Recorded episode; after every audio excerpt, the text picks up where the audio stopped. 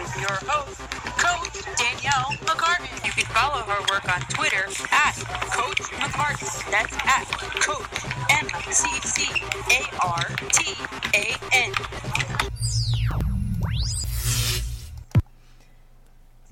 Hey, welcome to 60 Minute Overtime. This is Spring Set 2017, episode 14, April 30th, 2017. I'm your hostess, Danielle McCartan. Fired up the Periscope, and we have a lot of people watching already. So here's what you guys are going to hear today. Uh, first is going to be from TJ Rives. He's the Tampa Bay radio.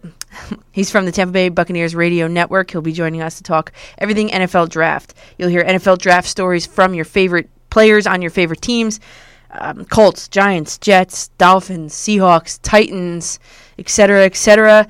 What's up over there on Periscope? NFL draft special. Like I said, we're going to have the WTF, what the F story of the week, hurry up offense, uh, Yankees, a little bit of Rangers, and a quick shout out. We have uh, prosportsrundown.com. That's where you can find all of my work there. Twitter at Coach McCartan. I'm sure you guys are streaming it right now. YouTube, search Coach Space McCartan. That's M C C A R T A N. SoundCloud.com slash Coach McCartan. And on demand. You don't have to watch us live, it's on demand as well. iTunes podcast, Coach Space McCartan. Uh, TuneIn Radio under the show's name, 60 Minute Overtime, and play.google.com slash Coach McCartan with no spaces in that. Video simulcast right now on Periscope. And you. Got something to say? Call the studio, 201 825 1234. So let's sound off on the NFL draft for whatever team you root for. Um, first off, let's hear from uh, Bryce Petty. Now, what's your draft story? You were picked what in the fourth round by the Jets in 2015. So, what's your draft story? Yeah. Um, what's my draft story? Well, I got drafted fourth round, and, uh, and, and the story is, is to be continued. So, uh, you know, working hard every day to, to make sure that um, you know I proved to the Jets they made the right decision, and um, you know it's, it's been a good offseason so far. So excited for the season. Hey now, you're an all-star. Get your game on, go play. Hey now, you're a rock star. Get the show on, get paid.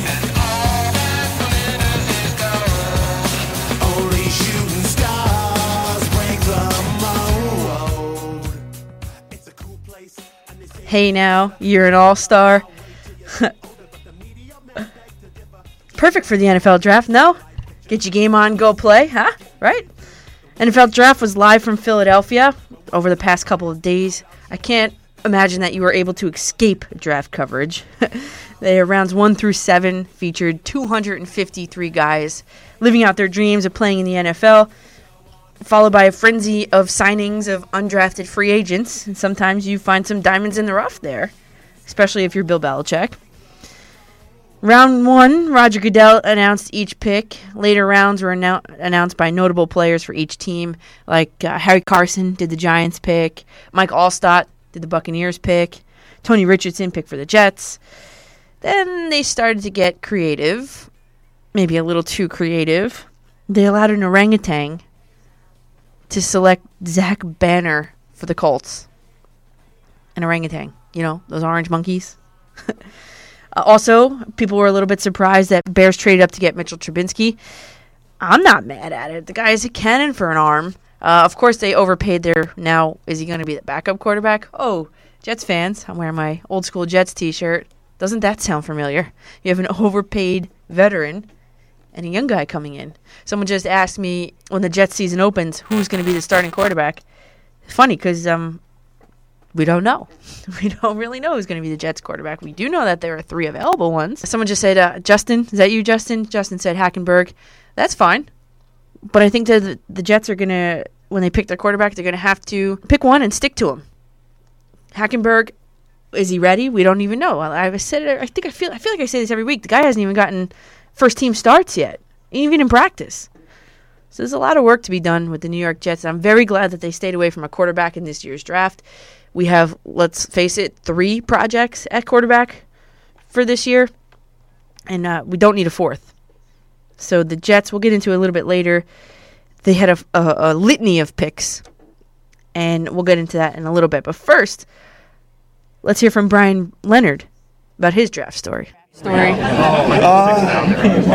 was a big party at the house. We had a big party in the garage, and uh, it was it was when they did the first three rounds and, and uh, on Saturday. So I think the draft started around 12 o'clock, and eight hours later, I got drafted in the second round. It was the longest day of my life, but it was the best day of my life. And uh, just redid their entire garage. And when I walked back in the garage, my buddy had a bottle of champagne, popped the champagne, and squirted the champagne all over my, my parents' brand new garage. So, uh, They probably appreciated that, I'm sure. but it, um, it was worth it. It was a lot of fun. Brian Leonard was a former Tampa Bay Buccaneer, obviously. And let's hear from TJ Rives from the Tampa Bay Buccaneers radio network. This is TJ Rives from the Buccaneers radio network, and we're talking about the Buccaneers draft, school of thought, best overall player, best player for the needs. I went through the, the picks that the Buccaneers did have, very balanced, actually, if you ask me. A lot of controversy, not controversy, but um, concern among fans that they wished that we could have they could have gone up and selected Dalvin Cook, traded up for running back after Doug Martin's, well, let's just say trouble. and uh, I asked him what guys, which one of these is going to be an immediate impact player this coming season, and about Jameis Winston and his maturity in his, I think it's third year now. So myself and TJ Rives, Buccaneers fans, this one's for you. So let's welcome TJ Rives, Tampa Bay Buccaneers Radio Network, to 60 Minute Overtime, and, and let's talk a little bit Tampa Bay Bucks draft. Wow. I mean, uh, first of all, it's good to be with you on 60 Minute Overtime. We'll get to the Bucks in a second. Danielle, I've been doing this a long time, and that was as crazy a night on Thursday night as I can recall. Unpredictable moves, trades, teams jumping up, teams moving back. Uh, that was truly as as big a reality TV night as the NFL could have hoped for. We've already seen the television ratings are massive for the NFL Network and ESPN. So it's and you saw the crowds in Philadelphia, hundred thousand people on that plaza for the draft. It, it's a it's amazing what this has become and what a wild night. And I know we want to delve into a little bit about what the what the Buccaneers did, but what a crazy, crazy first night of the draft to get things underway. And I even stayed up and watched the entire thing, which is like a, a humongous feat. I mean, it was like 11:45. I'm still I'm still recovering. Yeah, I, you know, and this this used to be. Now I'm going to date myself here. This is my age. This used to be an all day and all night Monday only thing in New York, in the area where you are. They would go into a smoke filled ballroom with everybody smoking the cigarettes, starting at 8 a.m. and just go until 10 p.m., 11 p.m., midnight, and do the entire draft in one day. And it was like 12 rounds. Oh my So they've now divvied it up as a, as a made-for-TV primetime uh, event with a red carpet and and uh, and everybody uh, under the big lights and on national network TV. So it, it is amazing what this has morphed into, and all the hype and all the drama of who's going to take what player. And uh, you know, everybody here in Tampa Bay was wondering: is it going to be a running back? Is it going to be a pass rusher? Well, it turns out it's a tight end Right. that they didn't expect was going to be there, and that's the that's the drama of the draft. That's the reality. That's the lure of the draft. You just never know. Right. So so let's let's just jump into the Bucks then. So first of all, what is your school of thought? Do you prefer the best available overall player, or do you prefer the best player for the team's needs first? Well, uh, the answer to that question is team, because obviously, if you're a perennial playoff team, if you're a team that every year is contending for the Super Bowl, if you are the Patriots, if you are the Seahawks, uh, in recent years, if you are the Denver Broncos, you you're in a much much more luxurious position of let's take best player available. Who is that? Is that an offensive lineman? Is that a, a defensive back? Is that a a wide receiver or a running back? If you're a team that is uh, uh, obviously, if you're a team picking at the top of the draft, you're bad and you need everything. So you can go best available there. You might need three or four positions if you're a team like Cleveland that's picking every year uh, near the top, and you know you can pick probably two or three others. The Buffalo Bills seem to be near the top every year. Uh, the last two or three years, the San Francisco 49ers have been near the top. Uh, you know, other years the Oakland Raiders have been near the top. They've finally gotten good. You need everything. Where the Bucks were are those teams that are pretty good, win seven, eight, nine, ten games, pick somewhere around 15, 18, 20, 22, and there, you're able to believe what is our need? What's our biggest need to help us? We have some pieces. We won some games. What's our biggest need? And in the Bucks case, arguably the biggest need was replacement at running back or at pass rusher. But again, it became too good to pass up when O.J. Howard of Alabama was still there. They they didn't necessarily need a tight end, but he was too good. They loved to throw the ball. He was too good for them to leave on the table. Okay, so let's go through it. So the Bucks had one, two, three, four, five, six picks in the draft uh, this the couple past couple days. So for the listeners, um, here they are. Pick 19, they chose O.J. Howard, tight end, Al- Alabama. Pick 50 was Justin Evans, safety from Texas A&M. Pick 84 was Chris Godwin, wide receiver, Penn State. Pick 107, which is still the third round, Kendall Beckwith, linebacker, LSU. In the fifth round, they had pick 162, Jeremy McNichols, running back out of Boise State. And right, then, and now now good luck with the name coming from the big defensive lineman for USC. You're going to test yourself oh, here, let me Coach see. McCartan. Let me try. Round seven, pick 223. His name is Stevie Tui Tui Kalavatu, defensive tackle. Yes, and and uh, that's a Samoan for big load in the middle, tough to move. I think. Loosely translated is that, yes. um, all right, so listen, they had a very balanced draft. It's three offensive players, three defensive players. Are you a fan of that strategy? Uh, look, uh, again, uh, it, they've, they've had some interesting drafts under Jason Licht, the general manager, who's now been here for four drafts, because the first draft he did four, four seasons ago for the 2014 season, it was all offensive guys, and the Buccaneers had never done that. Every player was an offensive guy and then the the first three picks were defensive guys. So it just it kind of depends on who's available. Uh, and in this case, they never did really address uh, the outside defensive end. They got a defensive back, as you mentioned, in round two. They got a linebacker, Beckwith, who tore his ACL at the end of the college season in November last year. And he is expected to be fully recovered, but that's a bit of a question mark for this summer and by the fall as to how healthy is he going to be for the 2017 season. But uh, again, they believe that guy can give them some help. The receiver from Penn State is interesting. Uh, Chris Godwin is not big, but he is blazing fast.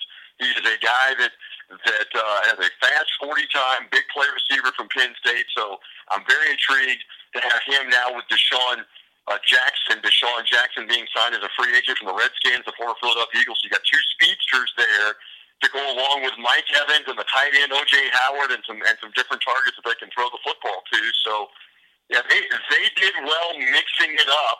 Uh, and they end up with that big defensive tackle from USC at the very end. Now, OJ Howard, one of the most coveted guys in this entire draft, he lands at pick 19 to the Buccaneers. What the heck? Well, I think again, it's it's one of those where as the evening progressed Thursday night, uh, better than better than me just try to tell you about me. How about the Buccaneers head coach Dirk Koetter? I don't know if you heard this story, but he was so antsy for the chance to get OJ Howard and so excited when he was still there at like 13 and then still there on the 14th pick. And they're contemplating, do we have to trade? Do we have to trade to get to 15 or 16 to make sure we get this guy to move up three or four spots? And what are we going to have to give up? And he has to go to the bathroom, the head coach of the Bucks. Their cover, he said, I'm so antsy and I'm almost superstitious that this is working out for us that I don't want to blow it, so I don't want to get out of my seat. So he sat there for another 45 minutes while the 15th pick happened and the 16th pick happened and the 17th pick happened to make sure, uh, as a good luck charm, that O.J. Howard would still be sitting there for them to get him. And uh, you know, there's a great video on Buccaneers.com of Dirk Koetter making the phone call to O.J. Howard, where he is saying to him, "I have believed in you, and I have wanted you all along, and I can't believe you were still there when we were selecting." So it truly, it just shows you, uh, j- just like in life, it's a truth in life. Good things come to those who wait. When you are patient, when you when, when you are practicing patience, a lot of the time, what you're looking for will happen and it happened for the Bucks there without them having to trade up. He's a tight end that most people believe was going to go in the top 10 or certainly by the top 15 because they figured someone would trade up to get him if he was still sitting there 14, 15, something like that. Buccaneers sat where they were, got a tight end that can really help them. Uh, and, and I, you know, I know a couple of people that are uh, very involved with the program, and they rave about OJ Howard and how team oriented he is. He is not a stats guy. He is not a self centered guy that cares about I've got to have five catches a game. He is content to have a game maybe where he doesn't have a catch, where he's simply blocking and doing his job, running his routes, blocking, helping protect the quarterback, and do his job. So that's uh, that that's refreshing to hear, and it's exciting for Buccaneer fans to hear that that is a uh, a big, physical, apparently well-rounded individual they got. So he already seems like he's going to be an immediate impact player for this upcoming season. So I, I believe he is he's penciled in. If it's not an ink, that he's not only going to start, he's going to play significantly right away. I mean, part of that's going to be how much can he grasp the offense. It's a new, different offense than what he's been playing in, obviously at Alabama. But uh, the potential exists that he will play a, a bunch and will be a big time target, especially in the red zone, inside the 20, down around the goal line. I mean, Buccaneers already have Mike Evans, who's six five with the long arms and very difficult to defend on, balls that are thrown uh, alley oop, 50-50 balls, go get it. Uh, Cameron Brate is a big tight end who caught eight touchdowns a year ago. Same thing. He's a matchup problem. Now you put another one out there like O.J. Howard, who's six five with the long arms. Good luck trying to figure out who Jameis Winston's going to lob the ball to and try to defend all of them. That's part of the plan here, obviously. So it sounds like that Jameis Winston is the big winner here. He's three days of Christmas unwrapping all these presents, which are draft picks. now, now Well, and this and this is what you want to do with uh, with the draft and with free agency is you want to build around him. They they they got him because they were the worst team in the league two years ago by record and got the number one overall pick. That's how they got Jameis Winston. Now they've built into two years later a nine win team that's putting the pieces around him like you described. So yeah, I mean, uh, if you're him, you got to be jumping up and down. You can't wait for August to get here in preseason games and start seeing this stuff uh, for real. And uh, it, it's going to be it's going to be a lot of fun to watch a talented young Buccaneer team see what they can do. yeah. Now Jameis Winston led the Bucks to the first winning season in I think it was six years. In, in which ways has he matured on the field and, and I guess off the field as well? I think the the key here is two pronged. One, the belief now is we are better. The belief in that building, Danielle. I mean, there were so many bad seasons uh, in and around 2009, 2011, 2013, where, you know 2009 you lose 13 games. 2011 you lose the last 10 games of the year. 2013 you lose the first eight games of the year you got a lot of players that are around that now become accustomed to losing, and the culture is losing, and the belief is not, almost non-existent. Well, now it has changed. The belief is we are now better. The confidence level is we can win games. We can play with the better teams in the NFC, if not in the NFL. So that's big. The second thing is is continuity. This will be the third year in Dirk Koetter's offense. He was the offensive coordinator two years ago. They end up firing Lovie Smith after a six and ten season. Koetter gets the head coaching job. They keep the same offense with the same quarterback, Winston. We see improvement again. We see a nine win season. This will be the third year of that offense. Continuity there and continuity on the defensive side of the ball also with Mike Smith, the former Falcons head coach, second straight year, the defensive coordinator uh, role for the Bucks. Bucks defense was better a year ago. Uh, again, they're going to have another year under their belt here in terms of experience. So, so the confidence level, the belief, and the continuity of the coaching staff tells me this team has got a great chance to be a playoff contending team, to be exactly what the Atlanta Falcons became in year two under Dan Quinn and their new coaching staff. Get a second year under your belt with everybody in place and look at what can happen. Do you think not aggressively pursuing Dalvin Cook, running back, is going to go back to haunt them? Because I know my cousin, I was texting with him live during the draft, and he wanted to trade up for him so bad. Will that come back and bite them, or Uh, do you think? it's a great question, and your cousin uh, Danny is not alone. There are there are hundreds and hundreds and hundreds of Buccaneer fans and Florida State fans that live particularly in the Tampa Bay market that wanted to see this team take Dalvin Cook. It's a natural fit because he's a he's a Florida State player.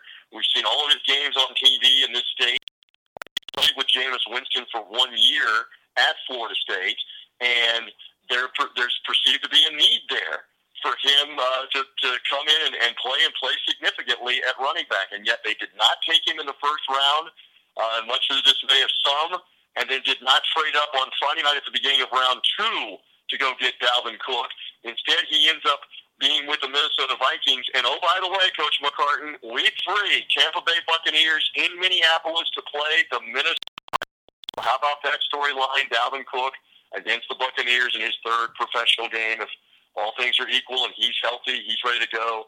That'll be a great storyline uh, for that game. And you know what? What it also goes back to is no matter what your wants are, what your desires are, it's not going to work out that you get all the guys that you want in, in a draft. And in, in their mind, it was more important to get O.J. Howard than it was to take Dalvin Cook.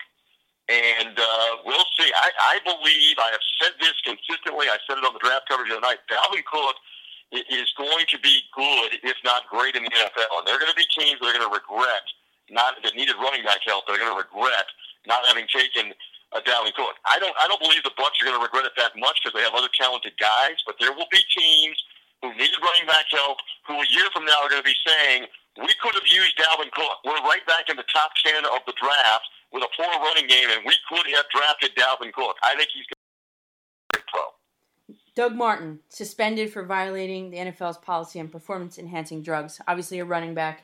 Where does he stand in the organization? Well, it's a great question because uh, he's currently suspended for the first three games of the upcoming season, and this is after getting a massive contract uh, from the Bucs, and deservedly so, after the 2015 season where he was second in the NFL in rushing. He got a whole bunch of money. He ends up uh, being injured for part of um, the season last year and then ends up at the end of the year getting the drug suspension. So now it's a question mark. And, and here's the other thing.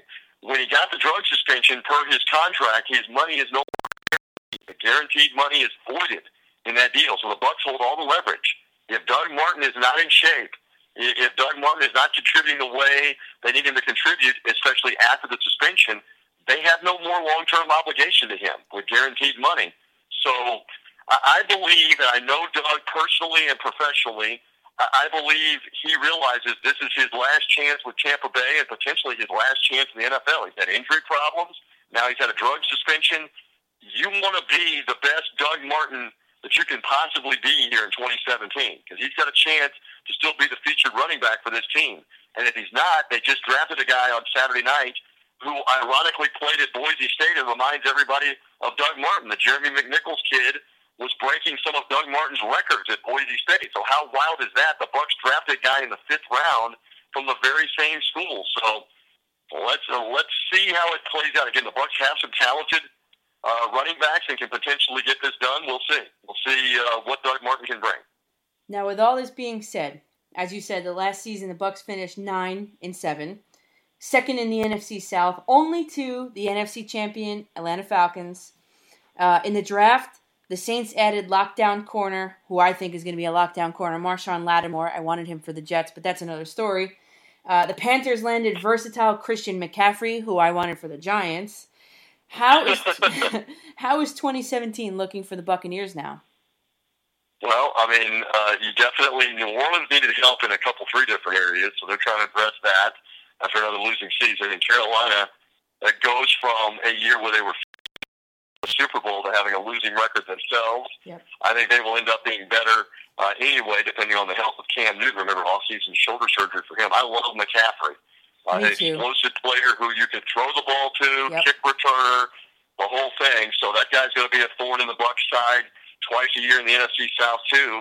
And you didn't even mention that the Falcons are the defending NFC champs with all of their weapons and their pass game and Devonta Freeman and uh, they improved their defense some, so that's going to be a challenging division. It uh, it has always been a crazy division, Danielle, where from one year to the, the next, you don't know who's going to win it. I mean, again, Carolina two years ago, fifteen and one, losing season in 2016. The Atlanta Falcons, who fell apart in 2015, had a five and zero start, fell apart, and had a losing record in 2015. They come back and win the division and win the whole thing in the NFC to go to the Super Bowl. So it's been unpredictable in the South. I wouldn't expect anything less. It's probably going to be another unpredictable year in 2017. Oh, well, definitely we'll be keeping an eye on that from here. I I'm ready for the season to start. I don't know about you. I don't want to wait four months but we got to wait four months now for all this to unfold. The players got to go through two a days, and uh, we'll see. Uh, you know, then everybody starts the same, zero and zero. We find out who can do what uh, in the upcoming NFL season. All right, TJ. Well, thank you for coming on. Just uh, tell the people, especially here up here in New York, New Jersey, where they can follow your work because you do a great job down there in Tampa with the Bucks. I appreciate the kind words. You can find me a couple different ways. Find me on Twitter at Buc Sideline Guy, B-U-C, Buc Sideline Guy. I'm always publicizing what I'm up to. I do a lot of work with TuneIn and uh, and do a couple of different projects for them. Do a do kind of a weekend recap and a weekend preview that is on TuneIn. You can find that. Uh, do a little golf as well. Best way to keep up with me, though, find me there on Twitter at Bucks Sideline Guy, and the Buccaneers season will be here before we know it. The Buccaneers mobile app. Uh, you can find me doing shows on there as well. Dirk Koetter's radio show, player shows, as well as the Buccaneer uh, radio network calls of the game. So uh, again, it'll be football season before we know it. We we cannot wait for that, can we? I think we're all anxious for the for the actual games to finally get here once the summer's over. Right. and by the way, the Jets and the Giants, everybody listening, are going to be playing the Tampa Bay Buccaneers this year. So that's something. That's to right. watch. Both come to Tampa Bay, and in the Giants' case, they get to come play in the heat and the humidity. It'll be a little less hot in the four o'clock game early on in the year. So, uh, yeah, both New York teams will be playing against the Tampa Bay Buccaneers in Tampa this season. So huge thanks to TJ Rives. He has been a uh, quite a mentor to me from Tampa all the way up to here to New Jersey, and uh, he's a- like I said, he does a great job with the Tampa Bay Bucks and great insight there. And if you're a Bucks fan, follow him. And here's uh, myself and Muhammad Wilkerson discussing his New York J- Jets draft story. 2011 draft, 30th pick, the New York Jets select Jersey boy Muhammad Wilkerson. Can you take me back to draft day? Um, yeah, it was very, uh, you know, nerve wracking. Um, you know, it kind of got later in the rounds, and um, I wound up doing like a little uh, private thing with some family and friends. I didn't get invited to the to the uh, you know, Music City Hall, or whatever. But um, I mean, once it started getting late, I was about to tell them to turn off the cameras, but I had got a call, and it was like a, a local number. You know, I thought it was one of my friends, and so I picked up, and uh, it was Rex and uh, Mike Tannenbaum, and you know, they told me they was going to pick me. So, um, you know, it's just a dream come true. Were you a Jet fan growing up? Um, Giant I fan. wasn't I wasn't a Jet fan growing up, no, but I am now, of course. So I think that means he was a Giant fan growing up around here. and uh, SNY analyst Erik Coleman, that's where he is now. Uh, former Jet as well. Falcon, too. Here's his draft story. Take me back to draft day. 2004, was it, right? Yeah, fifth round. What's your draft story with the Jets? Oh, my draft story. I was I was at home. Uh, I was at my actually my grandmother's house by myself. I didn't want to I didn't want to be around anyone I was too nervous. um, the draft was on ESPN, and once they went to the fifth round, Yeah. it turned to ESPN two. My Yeah. grandmother didn't have ESPN. Oh, two. no. So I was I was kind of like. I was going back and forth, walking around nervous, and I finally got a call from a, a 516 area code. and Yeah. I didn't know what it was and they're going to draft me. And uh, you know, it was just one of the best times of my life. That's cool. It was really a blessing. Now, the 2017 draft for the New York Jets, let's discuss a little bit. So, before we get really, really into this, I want to tell you all of the picks that the Jets had this draft. In the first round, with the sixth pick, they picked Jamal Adams, a safety out of LSU. Second round, 39th overall, Marcus Maye, safety, Florida. Third round, Ardarius Stewart, wide receiver, Bama. Fourth round, 142nd pick, Chad Hansen, wide receiver, Cal. Fifth round, Jordan Leggett, tight end, Clemson. Another fifth rounder, Dylan Donahue, defensive lineman, West Georgia. Sixth round, sixth round for the New York Jets, Elijah McGuire, running back out of UL Lafayette. Sixth round, Jer- Jeremy Clark, cornerback, Michigan. And also Derrick Jones, another cornerback, Michigan. Uh, Ole Miss, I'm sorry. So we have two safeties, two wide receivers, two cornerbacks, a tight end, a defensive lineman, and a running back. So that's a total of one, two, three, four, five, six, seven, eight, nine picks for the New York Jets. The Jets got younger by nine players this draft. See, I wanted Marshon Lattimore. I came on here last week, I wrote an article, I wanted him. But we got Jamal Adams for the New York Jets. And I'm fine with that. I'm totally fine with that. The Saints got Lattimore, and he's going to be great. And you watch. But I'm fine with Jamal Adams because you know what? He's just as good. It's a different position, obviously, but it's another position that the Jets need. The Jets need a lot of uh, of draft picks, and someone just said the Pats are not getting nervous. No, the Pats are never going to be nervous uh, about anybody in the AFC East. Um, the Jets, the Bills. Guess what? The Bills just did. The Bills just fired their GM this morning. Why? Why would they wait until after they fired their head coach, Rex Ryan? After they've picked their entire draft, then they decide to get rid of their general manager. That doesn't make any sense to me. Wouldn't you want a new general manager in place to select a new head coach to to select the young talent out of the draft the way he wants it to be? And the Dolphins are just the Dolphins. So, yes, you're right. The Pats are never going to feel any heat from anybody in the in the AFC East until Brady's gone or or Belichick's gone and or both of them. And even then, you got Jimmy Garoppolo to deal with who's been highly coveted in the entire offseason from a lot of different teams. As the, the way the NFL is set up, you win your division, you make the playoffs. So the Jets, Bills, and Dolphins, with the Patriots locking up the division every year, join the rest of the AFC in trying to win a wild card spot.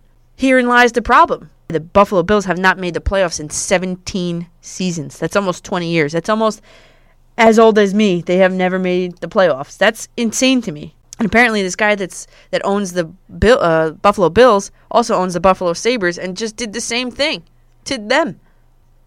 Pats always get coachable players who are system guys. That's right. I like that mentality. I don't know why that's so hard to understand for a lot of these teams that you have to pick a player that fits your system. And if he doesn't fit your system, you're in trouble. so I think that Jamal Adams is a system guy for the New York Jets. I'm fine with that. I've watched some of his interviews afterwards. I really like him. He was one of the highest touted players coming into this draft, if you didn't know. And they thought he was going to go a lot higher than six, maybe first, second, third overall. Maybe not first, second, third, maybe fourth, because uh, Myles Garrett, the defensive end, that guy was going first no matter what. Unless the Cleveland Browns screwed it up, which they did not. I think Adams is an absolute complete player, both on and off the field, and I, I can't believe he fell to the sixth pick. I think a lot of people can't believe he fell to the sixth pick. But the best thing was for the Jets was that the Bears traded up for Mitchell Trubisky. Because I think if the Bears didn't trade for Trubisky, I think he would have been wearing Jets colors, Jets green. Pittsburgh will win the Stanley Cup. We'll get to that. We'll get to that in a little bit. I, I think the Jets made a good pick with him. I keep hearing about this culture change going around in the New York Jets with these guys are good culture guys, quote unquote. Okay, but you have good culture guys, or you had good culture guys on the Jets before this happened. I mean, you have guys like Eric Decker. You had Brandon work with Project 3, uh, 375. I've been to their events. Eric Decker does a multitude of different things, including um, Decker's dogs or Dogs for Decker or whatever it is. It he takes um, service dogs like he, and he gives them to returning veterans as when they come home from from battle. So, you know, there's a lot of good culture going on in that locker room now or currently or used to be. I don't really buy this whole culture change. I think I think it's just another narrative that we're trying to be force fed here. The Jets picked a running back in, running back in round 6. Why didn't they trade up for Dalvin Cook at that point? He was still available. Uh, that's a head scratcher. I'm glad, like I said, they stayed away from a quarterback because that would have been another disaster. Like I said, the Jets already have three projects. We don't need a fourth over there in Florham Park in terms of quarterback. And I've said it and I've said it and I've said it again. You can, like the Titans did and like the Cowboys did, solidify the entire offense there and then plug and play a system quarterback. You have to build up and you can plug and play and I, am sort of disappointed that the Jets didn't go after an offensive line because, um, you know, they need one. They need one in the worst way. And I'm not sure that drafting two wide receivers was the best move here because I think now they have 13 wide receivers on their in their roster, which is like a lot. They're like stockpiling wide receivers for some reason. I mean, my problem with this Jets is that they never really seem to have a plan They just kind of, in my opinion, just sort of wing it, which is not good. Because why are you selecting 13 or why do you have 13 wide receivers on your roster and you don't have an offensive line? You have three mediocre quarterbacks. Mm, you take in, you, you get an offensive lineman from the worst offensive line in the NFL, the Colts, who to join your team.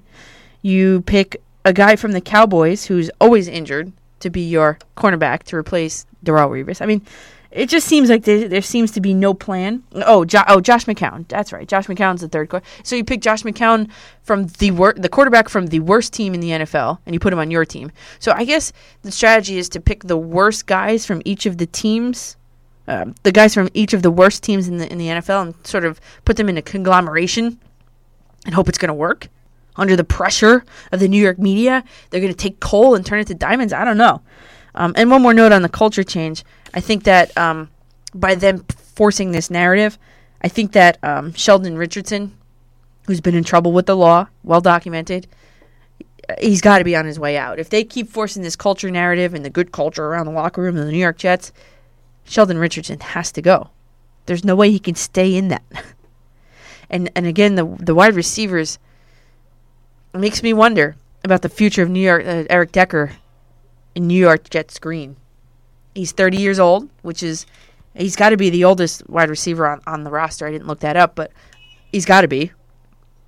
And I, I don't know because they got speed guys. They, they have all different kinds of wide receivers. They have slot guys. They have over the top guys, which is apparently I think this Chad Hansen. That's his mo. He's over the top. I don't know. I, I, I don't know.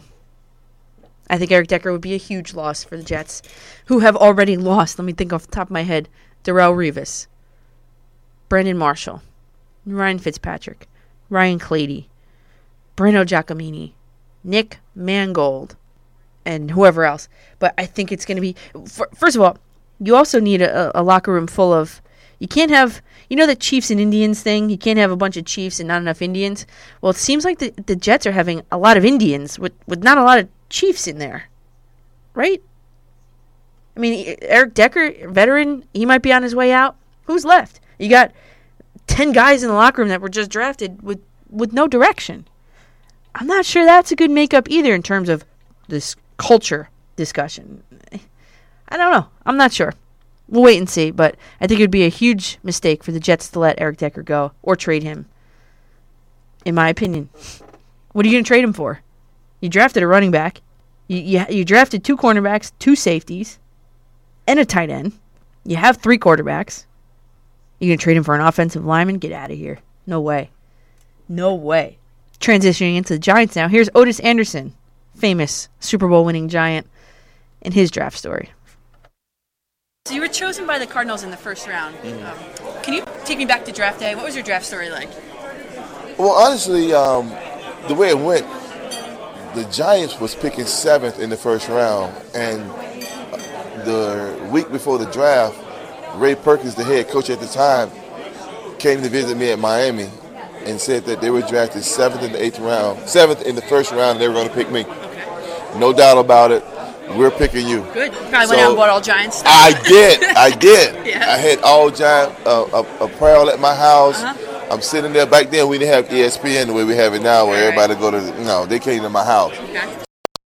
And the seventh pick, first round, New York Giants select Phil Simms. And, oh That boy, sound like Ottis It- it- it did. and the Cardinal was eighth, and they had called me that Sunday and said we drafted eighth in the first round, and and we'd like to have you. I said I- I'm not going to be there. I'm going to the Giants, no doubt about it. So. Need to say, I ended up back to the Giants seven years later, but it, it, it was a, it was a surprise and very exciting, just like it is for all these kids today with all the limelight. Um, uh, you know, I, I wouldn't have preferred it that way. I preferred the way I had it, kind of low key, more likely. Ottis Anderson doesn't get picked from the Giants after being promised that uh, that he was going to be picked. And Jonathan Hankins, who sadly has left the Giants and is now playing for the Indianapolis Colts, here's his draft story. Draft story now. You were selected second round, 49th overall by the Giants in 2013. What was your experience like? Uh, it was great. Uh, it was, you know, the first day the name didn't call, uh, which was tough. But you know, going into the second day, I was very confident that my name would get called, and you know, just sitting there, just waiting, you know, just waiting for a phone call and to get the call from the Giants, from Jerry Reese, and um, was a you know huge you know lift for my spirits because it was tough. But uh, I'm excited that they picked me up, and the last few years has been great. Now Giants draft. Let's transition to the Giants draft. Here's here's who they have. They have one, two, three, four, five, six picks in the draft this year. At 23rd overall, surprisingly, they went with Evan Engram, tight end out of Mississippi. 55th overall, second round, Dalvin Tomlinson, defensive tackle from Alabama, who likely is going to take over Jonathan Hankins' spot. Third round, they picked 87th, Davis Webb, quarterback out of Cal. Fourth round, they picked 141st, Wayne Gallman, run, running back out of Clemson. 168th, they picked Avery Moss, defensive end out of Youngstown State. And 202nd, Adam Biznataway, Biznoate, offensive tackle out of Pittsburgh. For the Giants, overall, this seems to be a draft for the present and for the future. Evan Engram was surprising to me, especially with tight end David Njoku still on board, and they ended up picking Engram over Njoku, which about that pick. If you listened last week, you heard me say that the Giants need an offensive line. And you heard me name two guys by name that they should have picked. Ryan Ramczyk and Forrest Lamp. Those guys and Cam Robinson were still on the board when Evan Engram was picked. That's why it's a little surprising to me. And also, TJ Watt was on the board on the defensive side of the ball.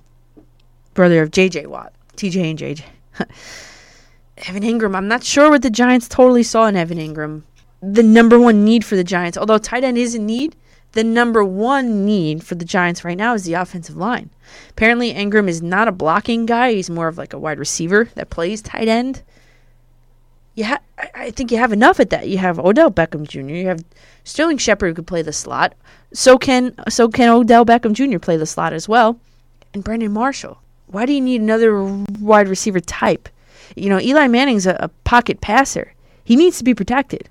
He's getting older as well. And I know Eli likes to wing the ball and doesn't like to take a lot of hits, but man, oh man, you addressed your offensive line need in the sixth round with a 202nd pick? Eli needs a tall red zone threat. Yes, that's Brandon Marshall. I've been on here before, I've said it.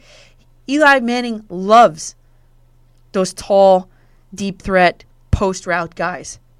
Look at Plaxico Burress in the Super Bowl.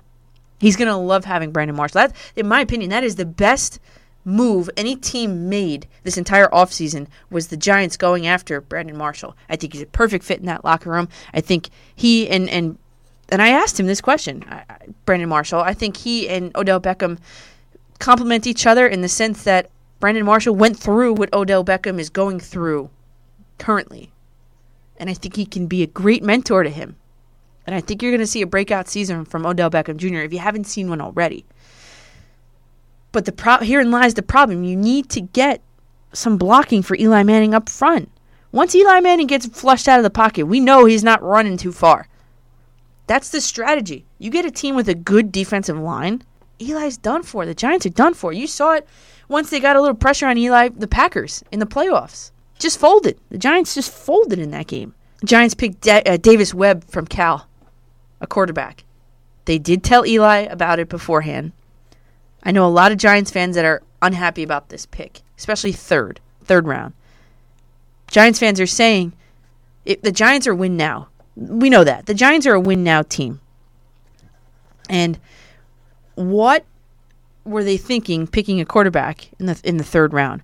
Uh, I've also heard Giants say that this David Webb guy, he- he's Davis Webb, he's a stud.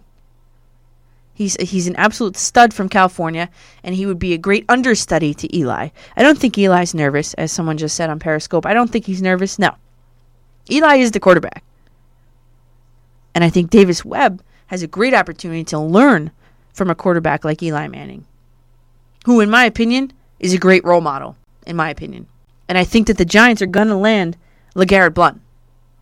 The Giants will go after him. They have money available since uh, Hankins' departure.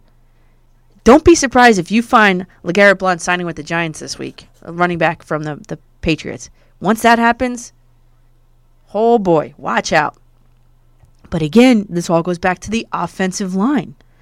So Shaun O'Hara, Super Bowl winning offensive lineman from the Giants, blasts the pick of Davis Webb, calls it a waste. Here's the, the entire quote from Shaun O'Hara. Quote, I look at this draft and I can't believe that they're again not going to help out on the offensive line, create some more competition. To me, that third round pick was a waste.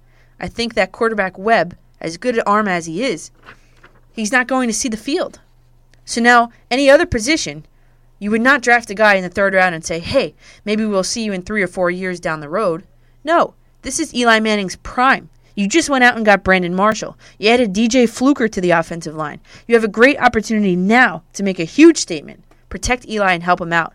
I think they're missing out on it. End quote. I'm just happy to, to see a Super Bowl winner that has the same point of view of I, that, that I've had here for weeks. Opinion on Lynch signing with Oakland, high powered offense with a now power back lethal. Yes, I think the Oakland Raiders are absolutely lethal. And in this draft, they went defense. They are set on offense. The Raiders are set on offense. They uh, they picked a 24th overall Gareon Conley, cornerback out of Ohio State. The guy is great. I love the Ohio State system, and I've said it on here. Lattimore, Eli Apple, these guys coming out of the Ohio State system, they translate directly to the NFL. I've said it on here. They start immediately and they do well immediately. Who else did they go out and get? Cornerback. They got uh, safety from UConn. They got a defensive tackle from UCLA.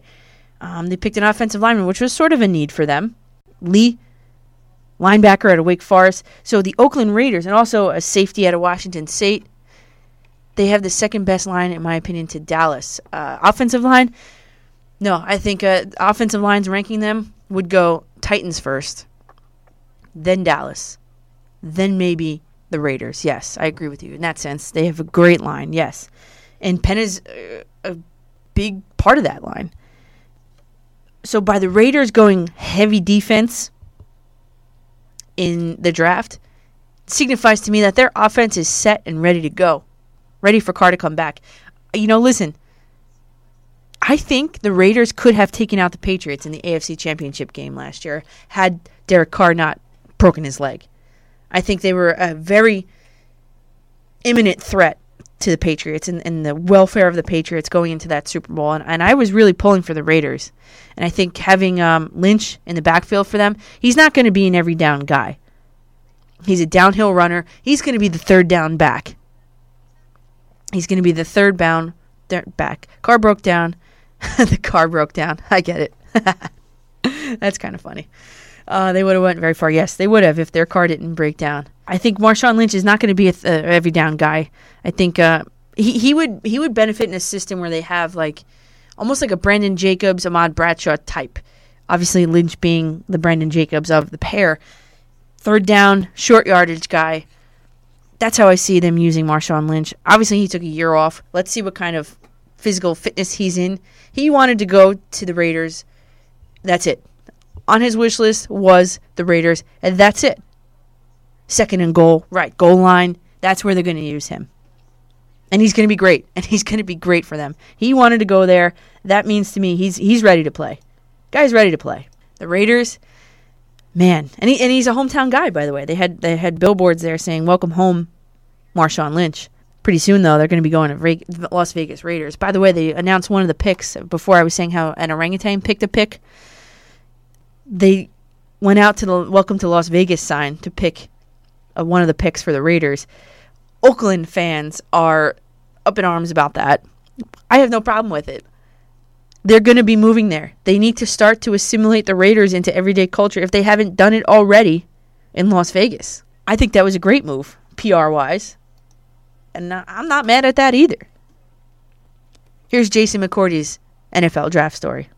And you said you went in the second round. Is there like a? Do you have a draft story? He went in the first round. I went. You went in the second. I went in the sixth round. So I, uh, uh, I was second day. Yes, I was Okay. uh, the 203rd pick of the draft. So my draft story consists of a lot of waiting around. So um, you know, but it was a blessing. You know, to be drafted in itself was an awesome experience. Well, but at the same time, I knew for myself I had to go out there and make the team. Nothing was going to be handed to me. So uh, a day that I'll always remember. It was a blessing, but also a day that kind of uh, threw a chip on my shoulder. Uh, gave me motivation to work to go out there and make the team and prove some people wrong. Now, Jason McCourty has been with the Titans, I believe it was 10 years. He's been with it, or maybe eight, nine, ten. I don't know. There's been he's been there for a while with the Titans, and they decided that they were going to let him go. Uh, last I heard, he has not selected a team to join. I wish him the best. I, he's a great guy. He's one of my favorites in the NFL, and any team is going to be lucky to, to land Jason McCourty for his prowess still on the field and, and for his charity work that he does behind the scenes. And just, he's a great guy. Good locker room guy, I'm sure he is. I've never been in a locker room, not yet anyway, but I'm sure Jason McCourty is one of those guys you just love to have around. So I wish him the best of luck in signing this offseason.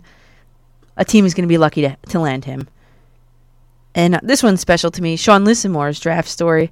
Sean Lissemore is a classmate of mine over in Dumont High School. You know, we are in Giants Jets territory here, and he was picked by the Cowboys. Here's his story. What is your draft story? My draft story is uh, it was a very, very long process. Uh, now, those of you that aren't familiar with the process, it starts pretty much right after your season ends, and you're training for your pro day. You're training for uh, all star games, and uh, you don't stop training until you know your pro day or your combine or that last all star game. And then you still have to train after that to stay in shape uh, when when draft day comes around. Mhm. Um, for me, I was I was hoping to be a, uh, a late round prospect, and uh, that's a it's a pretty tough deal because you got to sit there for uh, a few days and just watch the screen and wait for a call. And uh, when those last couple rounds come around, you're uh, every every text message you get from a friend or call from a friend, you know, you think it might be uh, a team calling, and uh, you know, it just just so happened that uh, one call was from Dallas. Um, it was uh, you know Jerry Jones. and He told me that they put my card in and they're going to draft me 234 in the seventh round. And uh, yeah, it was a pretty exciting day. Um, definitely on edge the entire day, but uh, when it happened, uh, it was a relief. My whole family was excited. I was excited. And uh, from that point on, uh, it was just kind of a whirlwind. I mean, I finished up school, and then literally the day after I graduated, I was on a plane to Dallas. Wow. So, it, yeah, it was a, pretty intense experience. Uh, you know, so I, I kind of feel bad for the guys who are going through it because it's so stressful. I mean, everything, everything is just uh, really, really stressful, and it, it happens so fast that you almost don't have time to enjoy it. Yeah. So, but uh, it's an interesting process. You saw it. You heard him. Sean Lissemore getting picked for, by the Cowboys and Giants. Panthers pick of Christina McCaffrey, in my opinion, best running back, one for cuts and sidelines. I was setting to look. At, I think McCaffrey. I, McCaffrey. Listen, I'm going to take a little bit of credit here because McCaffrey rose up in the ranks uh, at the last second. He had this surge. I talked about it here. I wrote about it. McCaffrey, Christian, Christina, eh, same thing. No, I'm just kidding with you. But I think um, Christian McCaffrey is he is going to do incredible things in Carolina with the Panthers. Uh, I know my aunt Donna is watching. Christian McCaffrey is excellent, an excellent pick for the Panthers. Um, good stuff, but I'm a Skins fan. Well, okay, but then I guess you're you're lucky that um, McCaffrey didn't go. McCaffrey is a Darren Sproles on steroids, like a Reggie Bush. Those are big names that we're comparing him to. He is going to live up to it. He's a threat to catch the ball. He's a threat to run the ball. He's a threat. Um, he can line up as in in a spread offense. I mean, he has. He can kick return. He can punt return. The guy can do everything. And by going up and and and selecting him, I think that the Panthers had an excellent choice there. You think about it, you have you match him up with you got a three-headed monster. You got Cam Newton, you got uh, McCaffrey, and you got an Olsen. Boom, boom, boom. And Ted Ginn Jr.'s got some speed to burn on the outside. So, in my opinion, Christian McCaffrey is going to fit right in. And someone just disagreed with me and said that he's going to be a journeyman who bounces from team to team. I don't see that. I don't see that, Kelvin Benjamin. I, McCaffrey is a great fit for that offense. He also would have fit very well with with uh, the 49ers as well. But I think with the Giants, he would have been exceptionally explosive. Too bad. Too bad the Giants miss out. Solid foundation. And, and it helps that his dad played in the NFL or the Eagles. Yeah, he would have been good on the Eagles as well. Yeah, I agree. Fast paced offense, right. I mean, he beat out guys like he was faster than Cook, he was faster than Fournette. And then there's all the other intangibles. But in terms of speed, McCaffrey was it. And man, I wish the Giants or Jets did select him. But good for him going to the Panthers for sure. Now, you guys are asking me a lot about the Raiders, which is ironic because this past week I had a guest spot on Cofield and Company out of Las Vegas, ESPN Las Vegas, 11 10 a.m. 100.9 FM, I think it is, off the top of my head. I had I I joined them to talk Jets, Giants, draft, and a little bit of Yankees bonus coverage there. Here's myself talking about the Jets and Giants in Las Vegas on ESPN Radio. Back to Cofield and Company. Today's company is Adam Hill from the Las Vegas Review Journal. Cofield and Company on a Tuesday, getting ready for the NFL draft coming up on Thursday, I guess Thursday, Friday, and Saturday in that awful town that is known as Philadelphia. I am glad I am not going to cover it this year. Very, very fortunate not to go to Philadelphia. I talked to some of my coworkers that are going, gave them some spots to, stay away from because usually they ask, you like, yeah, this is where you stay away from in Philadelphia. It's not good. Uh, that's coming up on Thursday. We're going to get some perspective on what's going on with the New York teams. Danielle McCartan, you can find her on Twitter at Coach McCartan. It's two A's in that. And uh, check her stuff out, prosportsrundown.com. Uh, she has 60 minute overtime on WRPR. What is going on, Danielle? How are you doing? Hey, how's it going?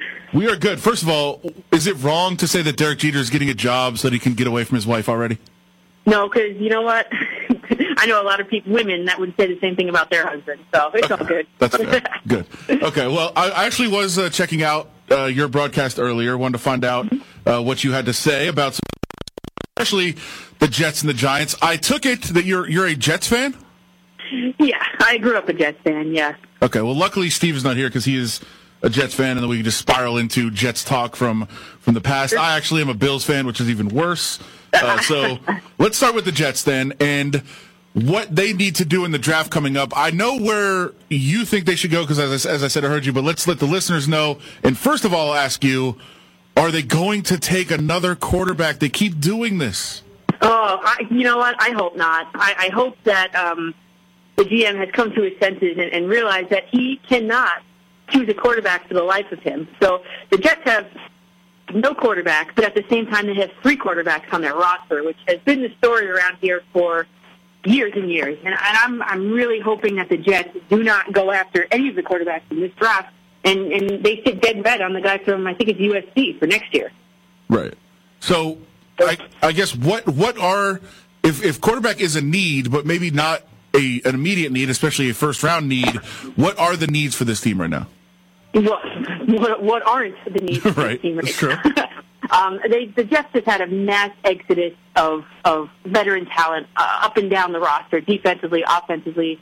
Uh, and I'm from the one is that I believe that the offensive line is key to any success of any team. If you look at the, um, I always point to the Tennessee Titans. Um, they drafted two offensive linemen, uh, Jack Conklin, I can't think of the other guy's name, right in the first round over the past uh, two or three years. They have the best offensive line in football. So I'm not surprised that DeMarco Murray was in the running, well, finalist to become uh, Player of the Year. Uh, um, I'm not surprised that Mar- Marcus Mariota had a good season. So for me, I think you need to be- build as a football team the offensive line out. With that being said, I, I don't agree with the philosophy of drafting the best player on the board. I think that you need to address your needs because if the best player on the board is a quarterback and you have four of them already, well, what's what's gonna what's that going to do for you? So for the Jets, I mean, the most pressing need for the Jets for me right now is a cornerback. I mean, Darrelle Revis, we saw it last year. You're a Bills fan, you've seen it. Without Darrelle Revis playing as we're used to him playing, I mean, I'm looking at it right now. 20, 2007 through 2015, passers had a, a 60.4 passer rating. Last year, it was 109.8. So the importance of a cornerback has emerged over the past year for the Jets. And with that being said, I, I like Marshon Lattimore for the Jets out of Ohio State University. I, I do hope they go after him. Yeah, we're gonna have to we're gonna have to end this right now because we don't need this getting out we, we need Marshon Lattimore to fall to 10. So please don't spread this information around that that's who the Jets should take. That's the Bills' most No. pressing need as well. A lot of teams need cornerbacks. Uh, I I have seen Marshon Lattimore going as high as three.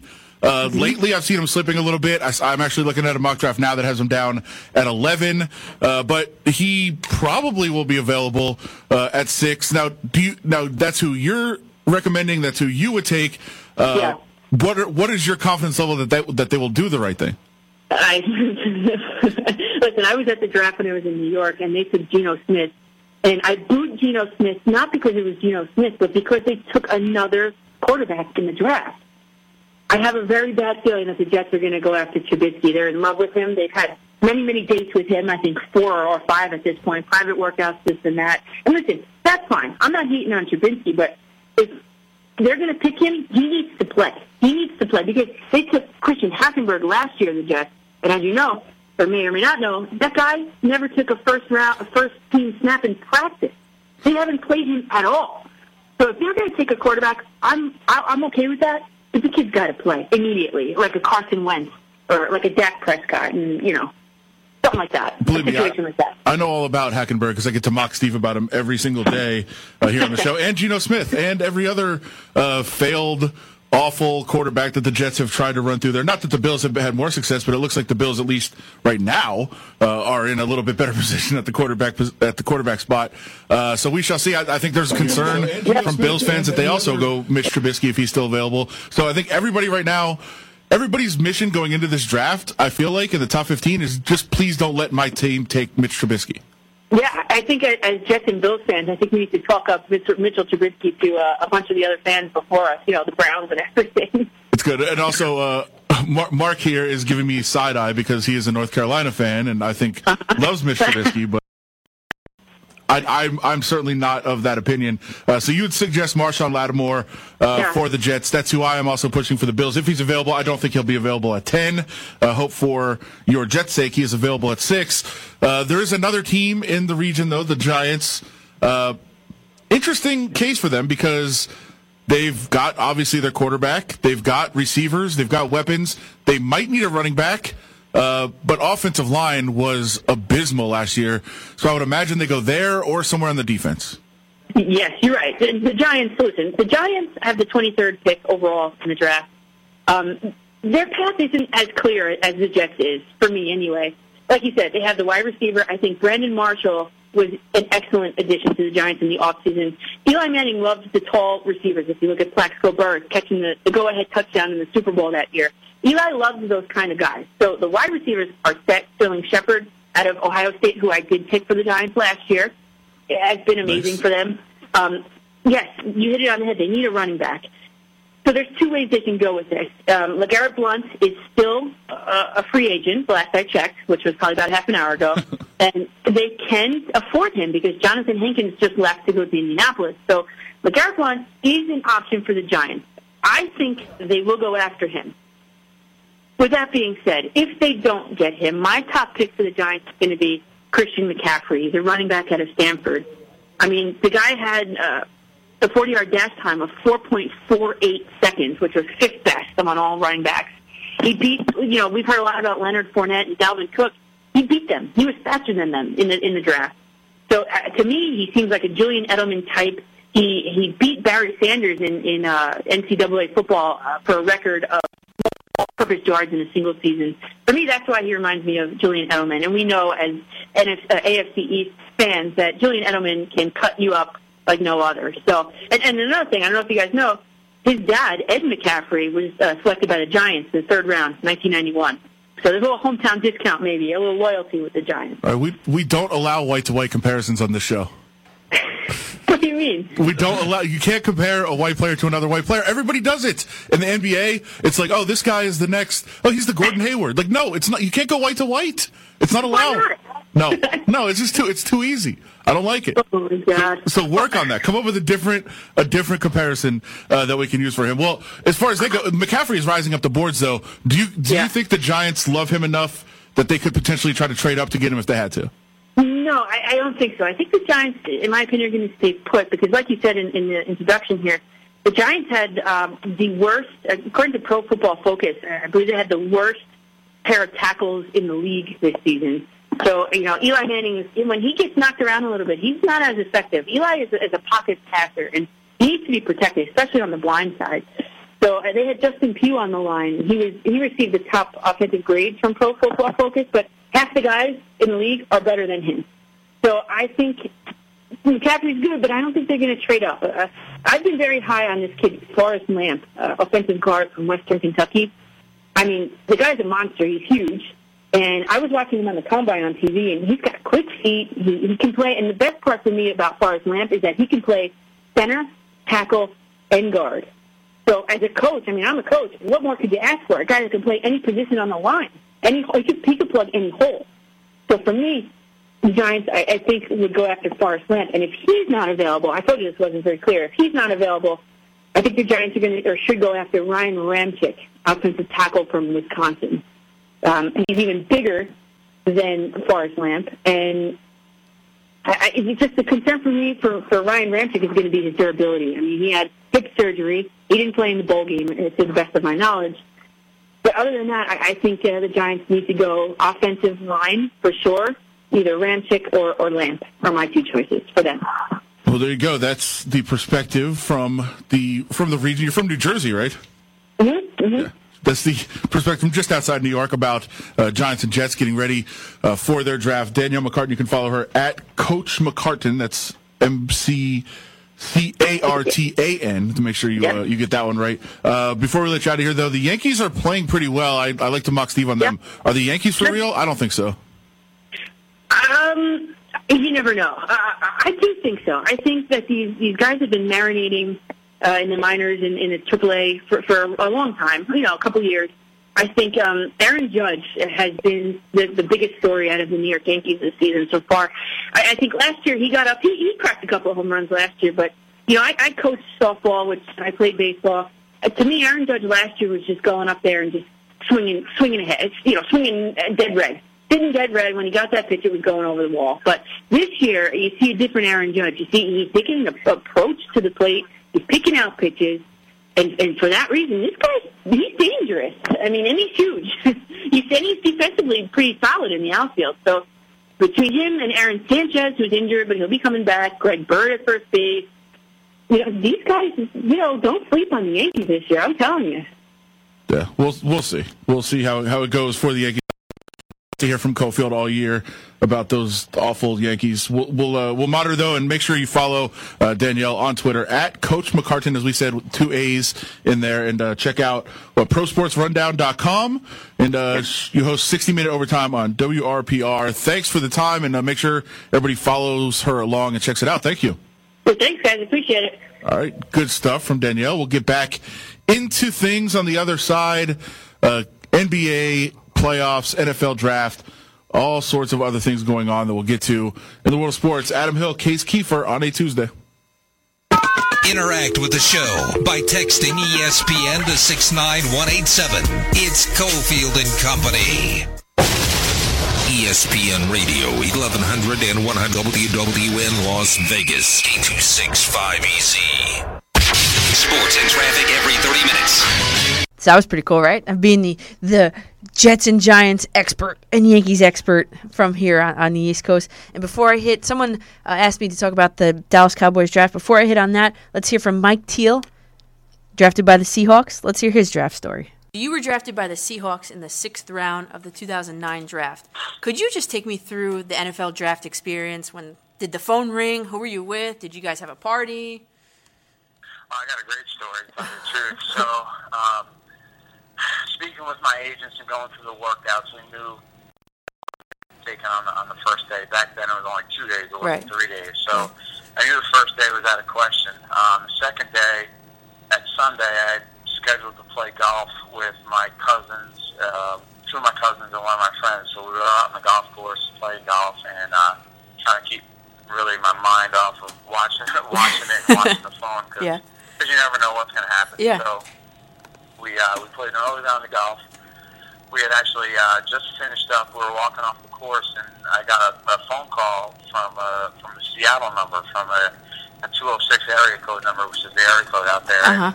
I went to I went to answer it, and I hung up on it by accident. I hit the the uh, know Decline button, yeah, yeah. and uh, and I knew that that was Seattle, and I knew that this kind of the time that they told me early on if they didn't take the quarterback in the first or second round, they were going to take one late. So I was like, man, like, my, this might be it. I think I just screwed it up. So they ended up calling my parents' house. Um, I tried to call one of the coaches back, and I couldn't get them. And like I said, I tried to reach back out to me, but my phone went right to voicemail because I was trying to get a hold of that. Oh that. my God. So, so ultimately, it came across the screen, and my parents knew before I.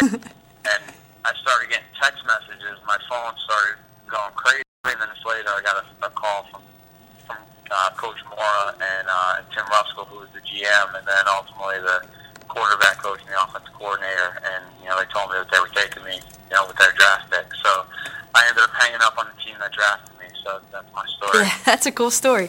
All right, so let's talk Cowboys. I have a Cowboys fan here on Periscope. I think the Cowboys also had a great draft. There's some teams that didn't have a good draft, but I think the Cowboys nailed it. I think the Cowboys nailed it. I think they are going to be a team that's going to be reckoned with in the NFC this year. I'll tell you why. Offensively, let's talk offensively first. The Cowboys have the second, in my opinion, second. A lot of people think it's number one, but I think it's number two best offensive line in the entire NFL. I think the Cowboys won big last year at last year's draft. Dak Prescott, everything happens for a reason. Dak Prescott was was the third string quarterback, ended up being first, and that's the story. That's the same old Tom Brady, Drew Bledsoe story. When Bledsoe got hurt, Brady went in, and that was the end of it. That's the same thing that happened there. Romo got hurt, and the guy behind him got hurt, and Dak went in, and that was the end of it. He is, yes, a fourth round prodigy. Yes, I agree. Ezekiel Elliott, I mean, people. He, he has been the standard. He has been the the one that these guys on these draft shows are, are comparing all these guys to. Is he Ezekiel Elliott? Is he not? What elements of Ezekiel Elliott does this guy Fournette have, for example? So they won big last year in the draft. They won the lottery. Now Jason Witten just signs a four year deal with them. He's a huge portion to this offense. Jason Witten. The offensive line is good. The offense is good maybe they could have done, in my opinion, was to select a, uh, a partner for Dez Bryant over there on the wideout, and I believe that they did. They had a they chose at, at 134. They had Ryan Switzer, wide receiver out of North Carolina. Um, I like that pick. I think uh, we need to find a replacement for Witten in the next year or so. It says the Cowboys fan on Periscope. Yes, I agree, but I also think the Cowboys are in win now mode. We can't be thinking about next year. Witten signed a four year deal. He said he's going to take it year by year. And who knows? Maybe you get two years out of him. Maybe you, you double him up. You have a two tight end packages and you use, use him as the second tight end. So I'm not worried about Witten for the Cowboys. I think their offense is just set. And I think you go after a tight end maybe next year. And maybe the year after that, even. I mean, you know. Um, so the offense is set. I'm glad they picked, as you said, uh, uh, too, that they picked seven out of their nine picks were on the defensive side of the ball. Um, I they're young. They're fast. I love defense on, on the other side of the ball. Uh, oh, and the other, and by the way, the partner for Dez Bryant, Ryan Switzer out of North Carolina, was catching passes from Mitchell Trubisky. He's going to be all right. He's going to be okay out, out there. Um, who else? Let's see. They got Xavier Woods, safety from Louisiana Tech. Marquez White, cornerback, Florida State. Joey Ivie, defensive tackle. Um, they picked out Noah Brown, also Zeke influenced that. Noah Brown, there it is, wide receiver, Ohio State like I said, Ohio State's system is the system to be in. I'm not. I wouldn't be surprised if this Noah Brown guy excels right off the bat. As a great compliment to Dez Bryant, Jordan Carrell, defensive tackle, Colorado, and Taco Charlton was their first round pick at 28, defensive end from Michigan. And that guy, man, he has been all over the place already. Taco Charlton, I, I think, has landed a taco deal um, endorsement deal that he's already taken pictures with the plates of tacos in front of his locker in, down there in, in in Jerryland in Dallas. He he ran a 4.92 second 40 yard dash, which is incredible speed for a defensive lineman. 25 reps, which is about average in terms of bench press for them. 33 inch vertical jump. I mean, the guy is agile, speedy, and strong. I think he's a great combination of, of all of them. And you need help on the defensive line since Demarcus Ware has now re- decided to retire um, and, and has been out of the system there. So I, you go defensive line, you go defense, you get some pressure on the quarterback. And, and then what you do? I mean, the Cowboys just that's just good enough to get the ball back to the offense, and they're going to win games. you don't need any standout stars on the defense, in my opinion. And letting Morris Claiborne go for you guys is is a great move because the guy is oft injured. For the Jets, I think it's bad news unless he can resurrect his career. But he was sort of a no factor anyway. So in terms of the Cowboys, you withstand. Yeah, he was a bust. Yeah, he was. And I, I wrote an article on my website, Pro Sport, about that and now how he's coming to the Jets. And please, but um, like I said, the Cowboys defense just needs to be good enough to keep some points off the board, make a couple stops a game. You got the most high powered offense in the NFL on the other side of the ball. So the Cowboys are sitting pretty. They had a good draft. Cowboys had an excellent draft, in my opinion. Bend don't break mentality. That's it. Bend don't break. That's right. How did I do? I'm not a Cowboys fan. I'm not even in the market. But how did I do? Better than anyone I've seen. Yes. Thank you. No, thank you. Make sure you follow me.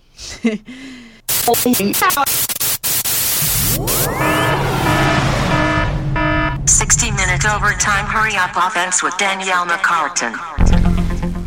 This is time for Hurry Up Offense presented by Seat Swap. The MLB and MLB news, the New York Yankees beat the Baltimore Orioles 12 to 4 at home.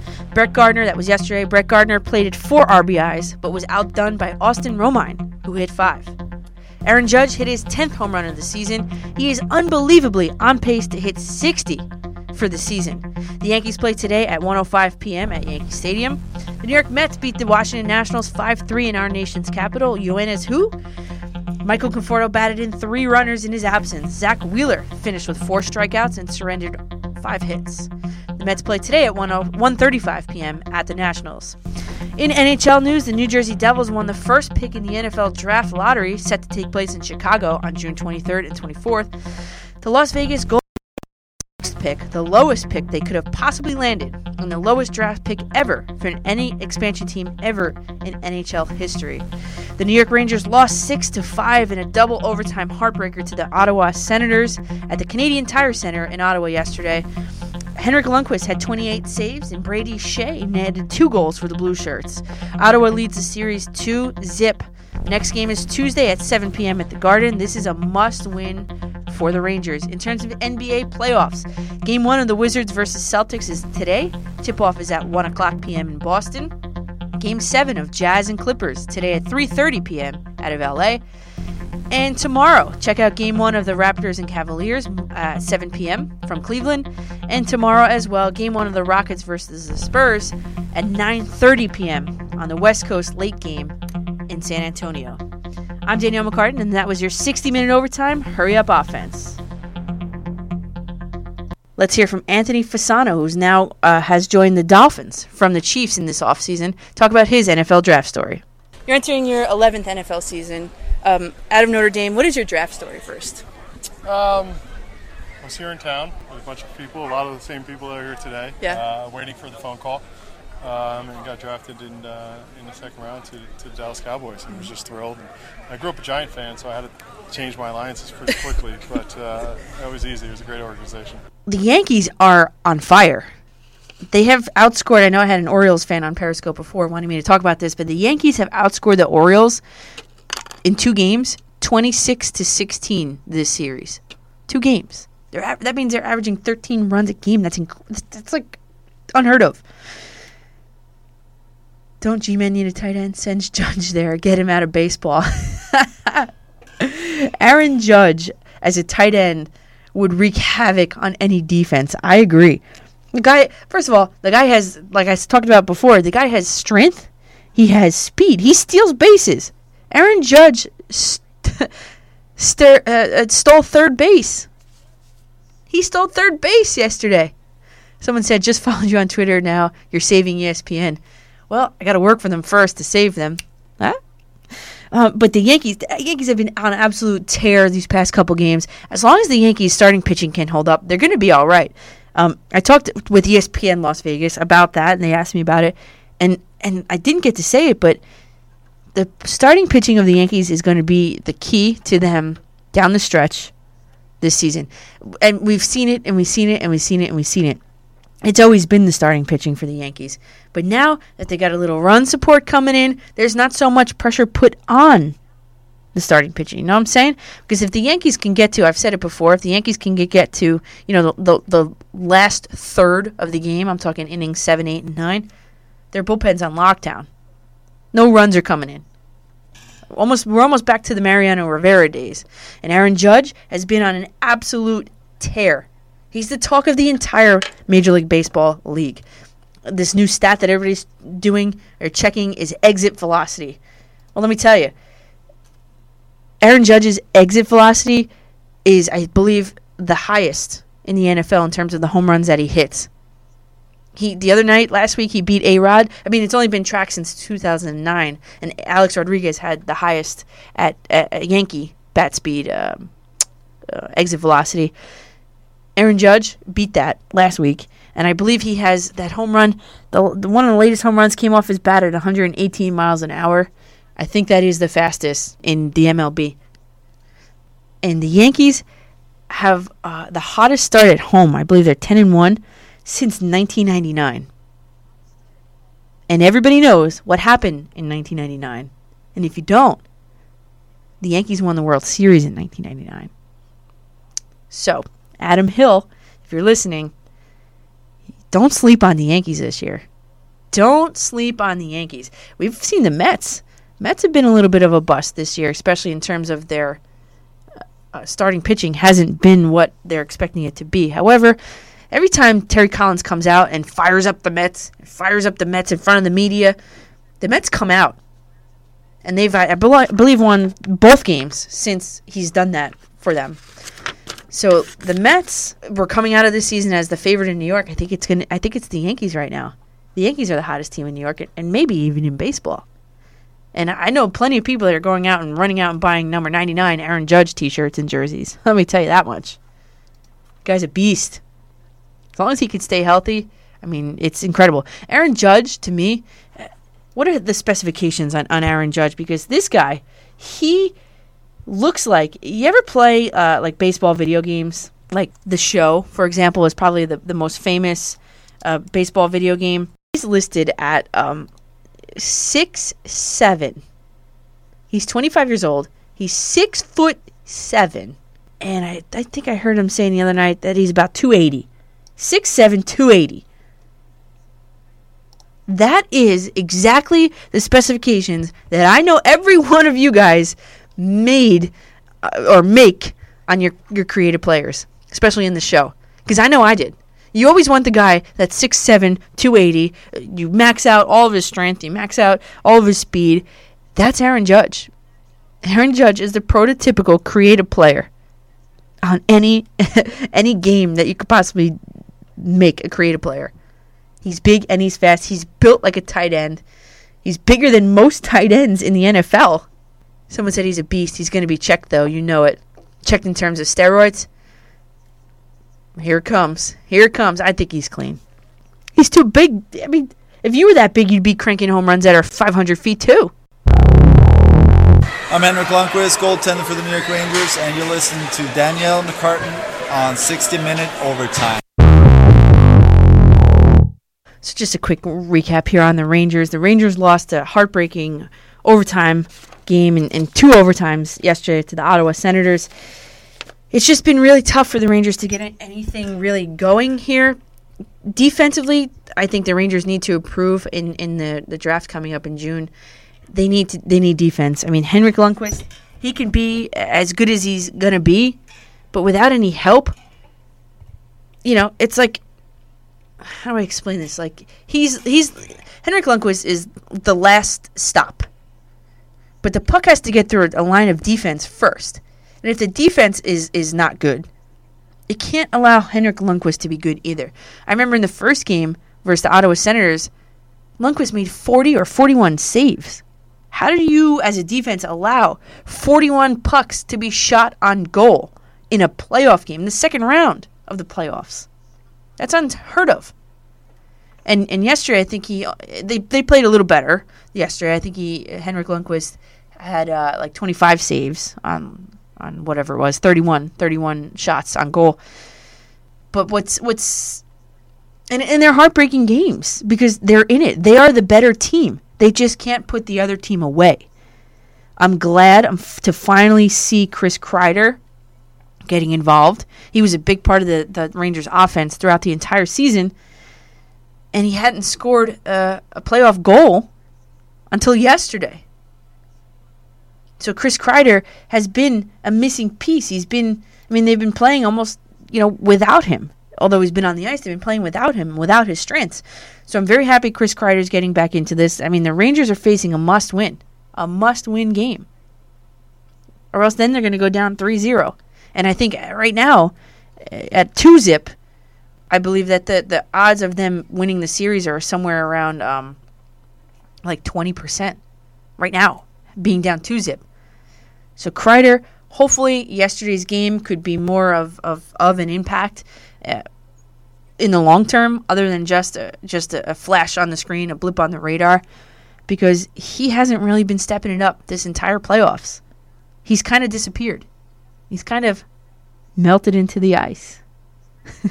melted away into the ice. But Rick Nash has done a, a great job of stepping up in his place. Uh, yesterday, goals. Uh, I don't have it in front of me, but he. I know Kreider scored one. Derek Stepan scored one. Um, Brady Skjei scored a goal. You know, you get a goal, and you get a goal, and you get a goal. But Kreider, I'd like to see him score two goals next next uh, next game because if he, if he can't get activated, the the Rangers are, are kind of walking on, on their last limbs here with a crutch here. And Kreider, I think, could could take them off of that crutch. And, and and like I said, Henrik Lundqvist, people are saying he's not elite because if he was elite, he wouldn't be allowing goals to, to lose. Well, you know what? If if you are the only man playing defense on your team, the the probability of shots falling is they're gonna fall. Someone said the Pens have been hot. Unfortunately, hate Crosby. I think Crosby is one of those guys that um, that you don't like unless he's on your team, right? I mean, that's like A Rod, and people on the Yankees didn't even like A Rod. I always did. Everybody hates Crosby unless unless you're a, a Pens fan, a Penguins fan, right? He, he's just one of those polarizing players. Let's go, Buster Skrine. Buster, you were drafted in the fifth round by the Cleveland Browns. What's your draft story? I got drafted in the fifth round. I was at home, sitting on the couch. Draft was three days. So, you know, from a small school, I'm like, what if I don't get drafted? And that Yeah. a lockout year. So I was just happy I got on the team and uh, thank the Browns for that. So that was a quick story there by the Browns. I think the Browns are going to win more games than the Jets this season. I'll go on. You can write that down, screenshot it, whatever you have to. The Browns will win more games in the 2016 season, which is not bad. Because if the Jets are one of the worst teams in the league, there's that quarterback that they can go get. And every week I do this. Uh, what the f? I look, I, I scour through and find some stories that are just really unbelievable in the world of sports. And this one is uh, particularly unbelievable.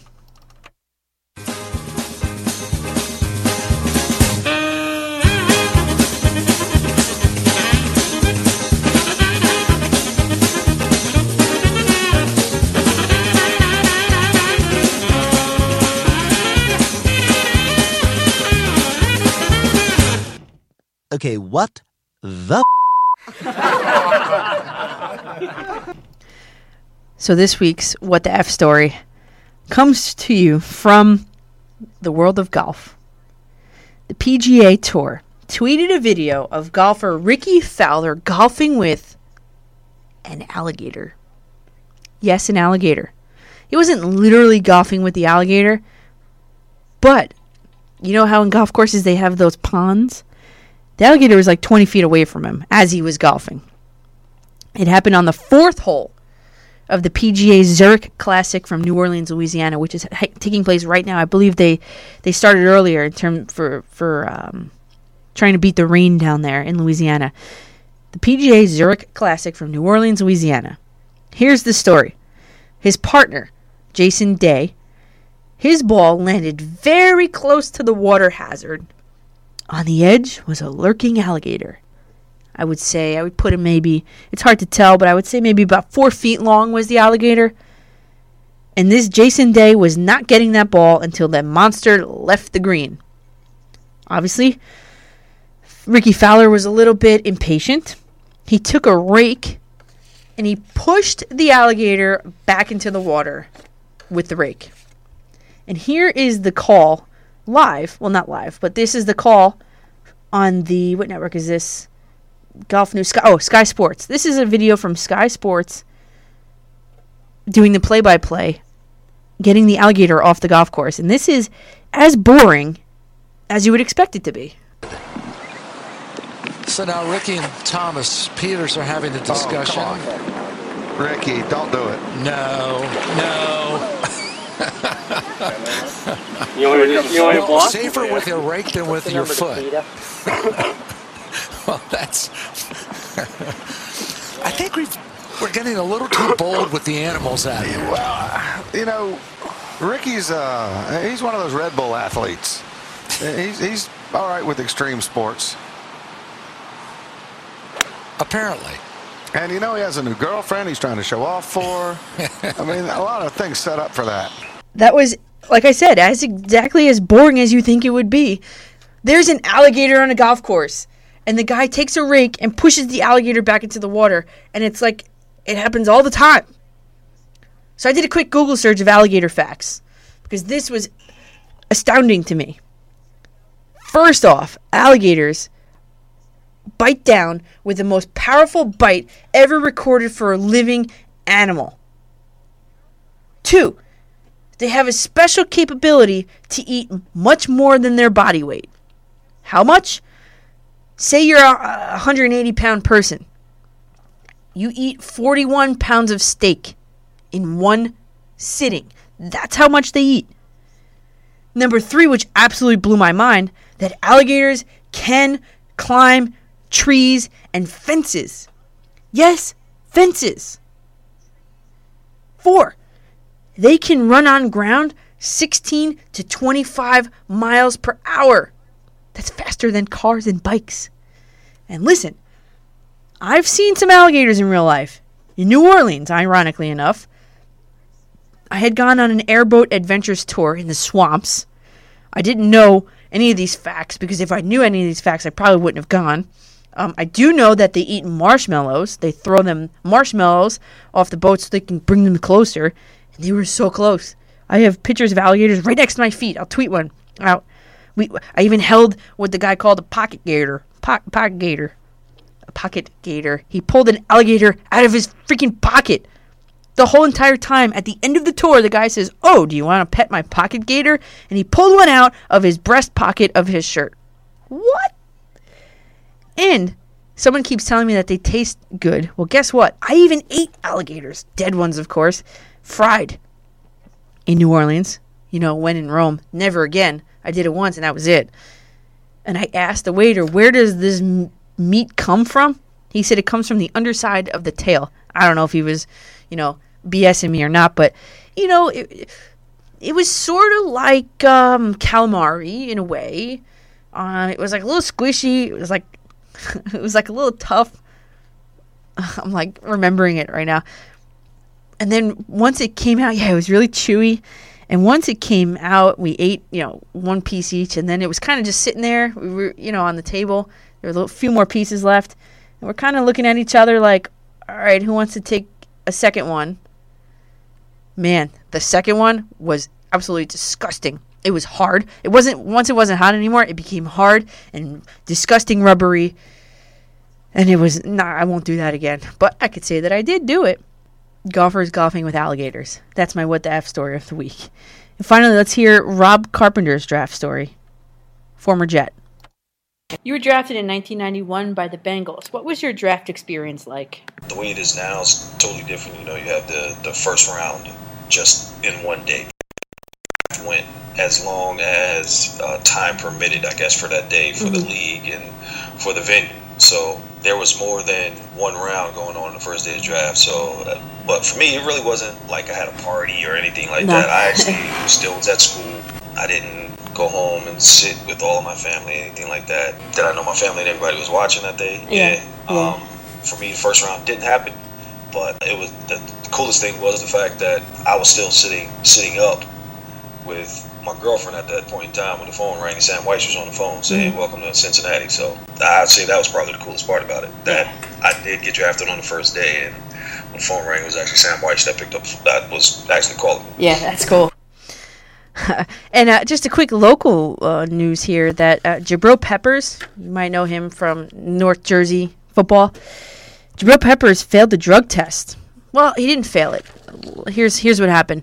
Jabril Peppers at the NFL Combine tested positive for a diluted uh, urine sample, and Peppers' agency claims that Peppers was feeling under the weather prior to the Combine and therefore drank extra water than normal prior to his workouts on the plane. Yeah, gallons, gallons of water.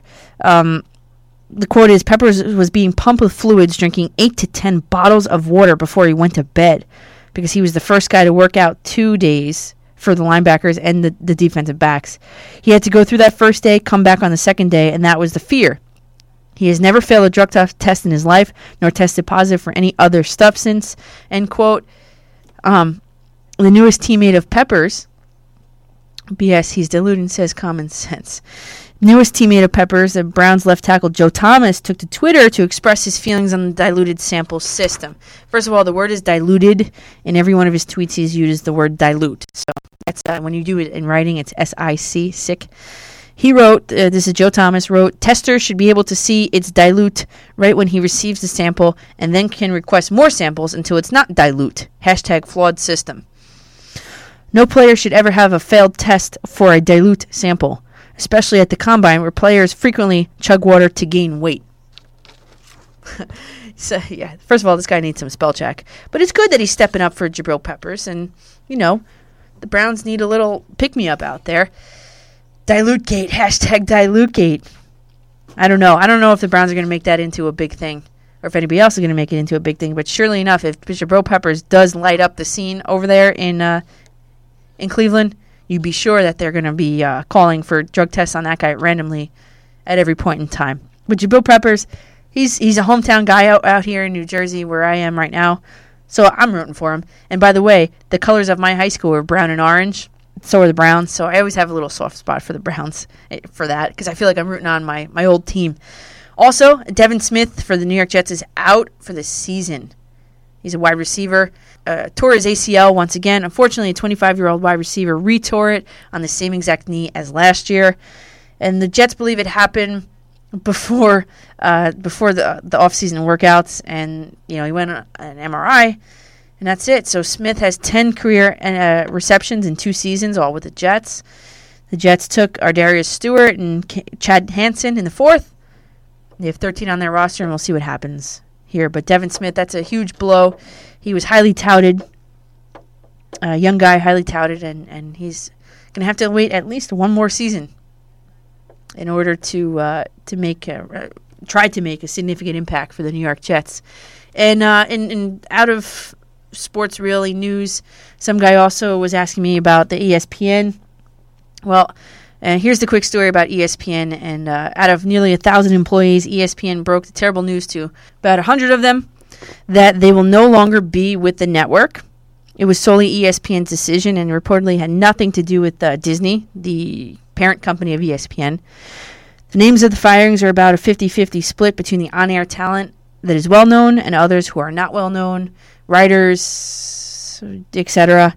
Few notable names that were let go NFL reporter Ed Werder, NFL analyst Trent Dilfer, former quarterback for the Bucs, reporter Jane McManus, SportsCenter anchor Jay Crawford, Baseball Tonight host Carrie, Car- Karl Ravech, and uh, Hannah Storm, who reportedly have significantly reduced roles. That's going to do it for this week uh, with a intense NFL draft uh, special we had here. We talked. What did we talk about? The Jets, Giants, Cowboys, even Bucs. The winners of the draft. uh, draft stories sprinkled throughout from your favorite teams. About ten of them. Talked a little bit about the Yankees, a little bit about the Rangers, tiny bit about the Mets. Did a little bit of hurry up offense. Sports update and the w, uh, w, WTF story of the week is golfing with alligators. Alligator meat and spell check are your takeaways from today. I'm Danielle McCartan. You can find my work prosportsrundown.com, Twitter at Coach McCartan, YouTube. I have 100 interviews with all players from all different teams. Just go into YouTube and type Coach space M C C A R T A N, SoundCloud.com slash Coach McCartan. And if you missed it, which some people are tweeting me that they already did miss it, especially the Bucs part they wanted to hear, that's an iTunes podcast. It'll go up before you go to sleep tonight. Coach McCartan, you type there in the iTunes Apple Store radio as well if you have a nice Sonos system. 60 minute overtime. Play.google.com slash Coach McCartan. And we're, we're vi- video simulcast on Periscope. You guys were excellent today. Awesome audience today on Periscope once we got rid of some of the knuckleheads. And Facebook.com slash Coach McCartan. Signing off there. Signing off there. Thanks for checking me out, guys. And I'll see you guys next Sunday at 11 a.m. Eastern. Follow me on Twitter at Coach McCartan. That's at Coach M C C A R T A N. To find my work on YouTube and SoundCloud, search with no spaces Coach McCartan. Subscribe yourself so you don't have trouble finding it in the future. That's it for today, everybody. Listen live next Sunday, 1:30 to 2:30 p.m.